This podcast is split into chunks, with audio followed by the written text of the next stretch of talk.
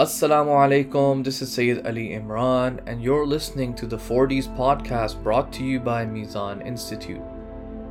This is episode 49 The Sunnah for Recommended Fasts.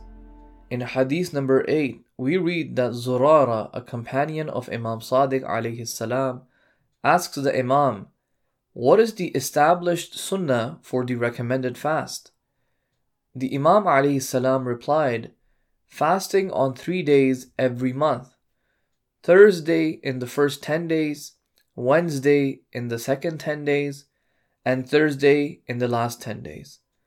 Zurara asks the Imam whether this is the established Sunnah with regards to the recommended fasts. And the Imam replied, Yes. At first, it seems that this narration is saying that the only recommended fasts during the year are these three days.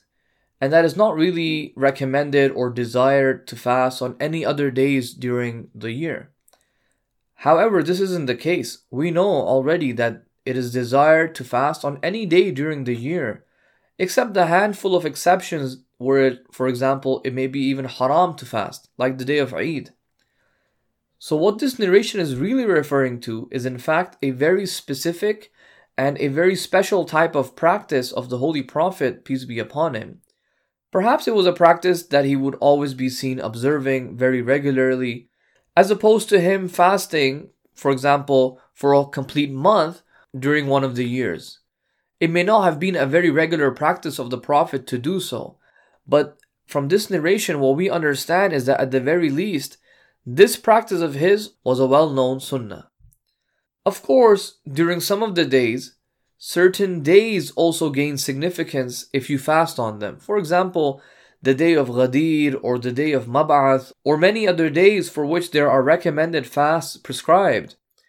But putting those days aside, this narration is saying that if you fast on these three specific days every month, these are specifically significant because it was these days that the Holy Prophet, peace be upon him, insisted on fasting so regularly that it was known to be an established sunnah, an established practice of his.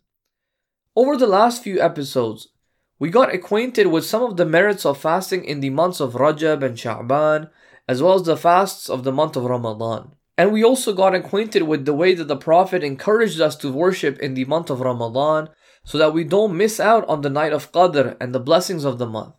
And we ended with a discussion on what is the best way to perform the recommended fasts in every single month during the year. In the next two episodes, though, we'll be going over a few merits of the Quran and its recitation.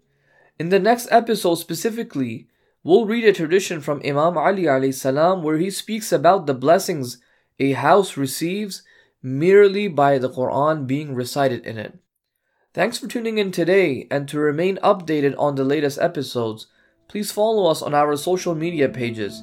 And for more great content and other podcast series, please visit us on mizaninstitute.org. Wassalamu alaikum wa rahmatullahi wa barakatuh.